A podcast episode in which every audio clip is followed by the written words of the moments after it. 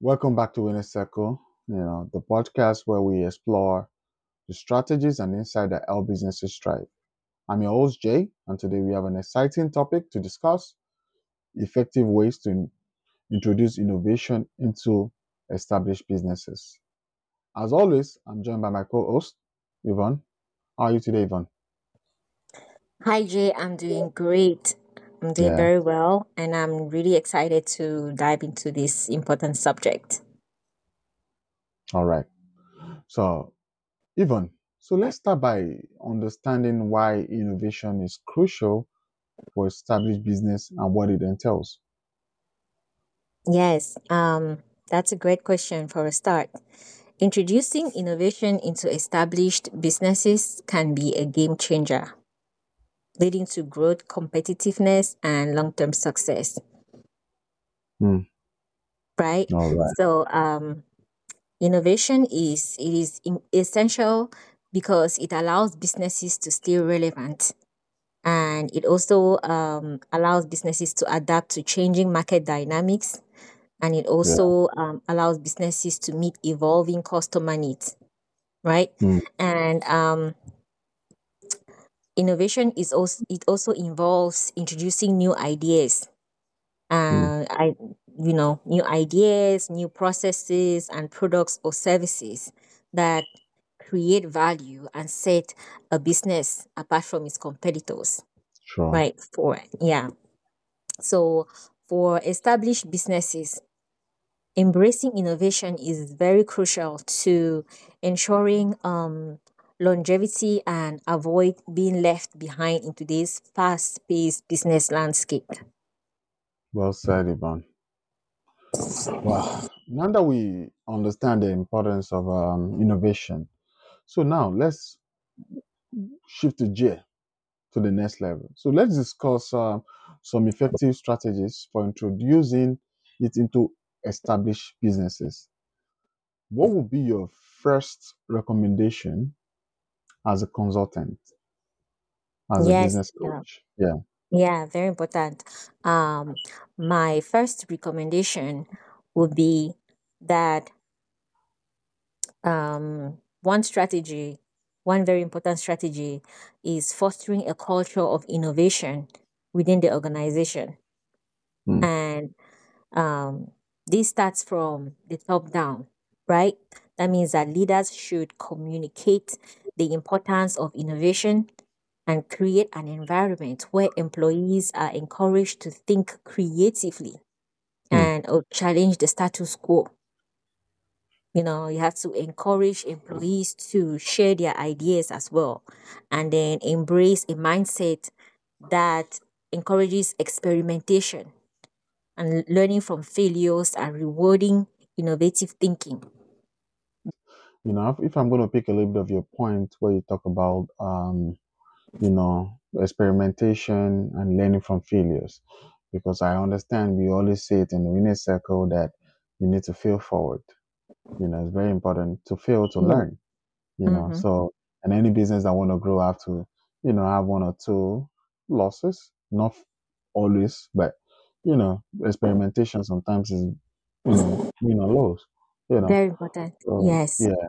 So another crucial aspect is um, investing in research and development. So how can established business allocate resource to drive innovation? Um, yeah, I'll just say one thing, investing in research and development. Um, it, it, you know, investing in research and development or R&D as it's normally called in businesses is absolutely essential, Jay, because, you know, businesses have to allocate dedicated resources, both financial and human, for exploring new ideas, technologies, and processes. Hmm. Um, research and development departments or teams should be empowered to experiment and collaborate and strive for breakthrough innovations. So, by investing in these um, research and development departments, established businesses can continuously generate new opportunities, and Hmm. that will help them to stay at the forefront of their industries. That's that's that's absolutely brilliant. So because you know, you know, I already said it earlier that it, R&D department is very important in every business because you get to a point. I'm sure that's what um, McDonald's and the big brands have been able to use to stay afloat. So now let's talk about collaboration. How can established businesses leverage collaboration to drive innovation? Right, that's a very good question. Um, collaboration is key, Jay. As we've already mentioned, I think we talked about collaboration in on a previous podcast. Yeah. Um, so established businesses can collaborate with startups, universities, research institutions, and even other businesses to access external expertise, knowledge, and resources. Or even acquisitions can provide a fresh perspective and accelerate innovation.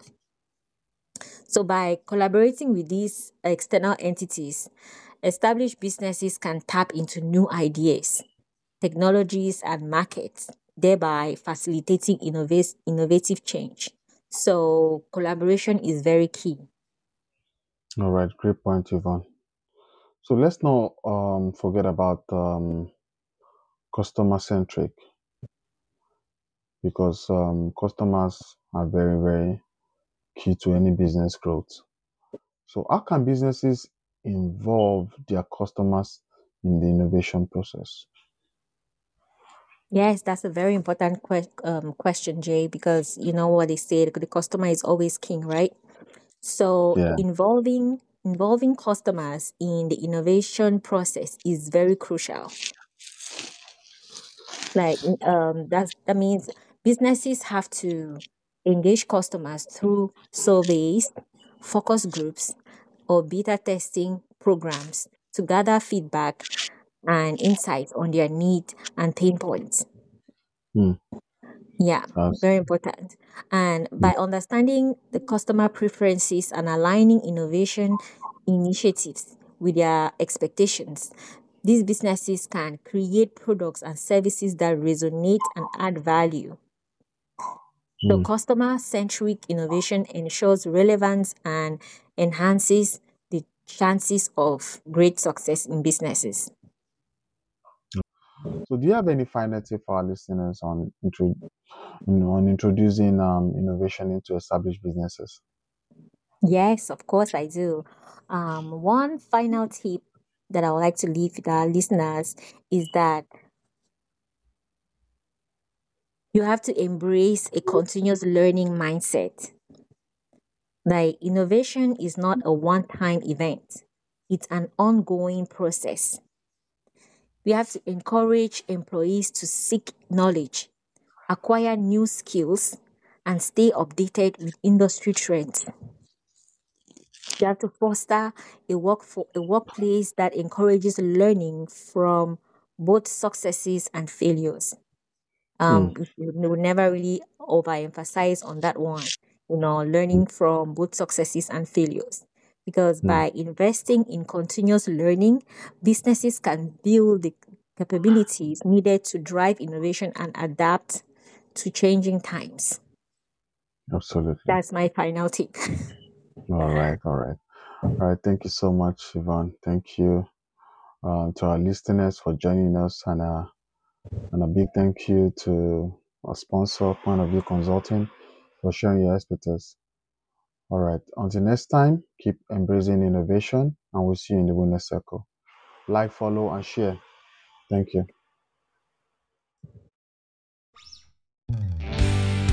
This is the symbol of the Yearbook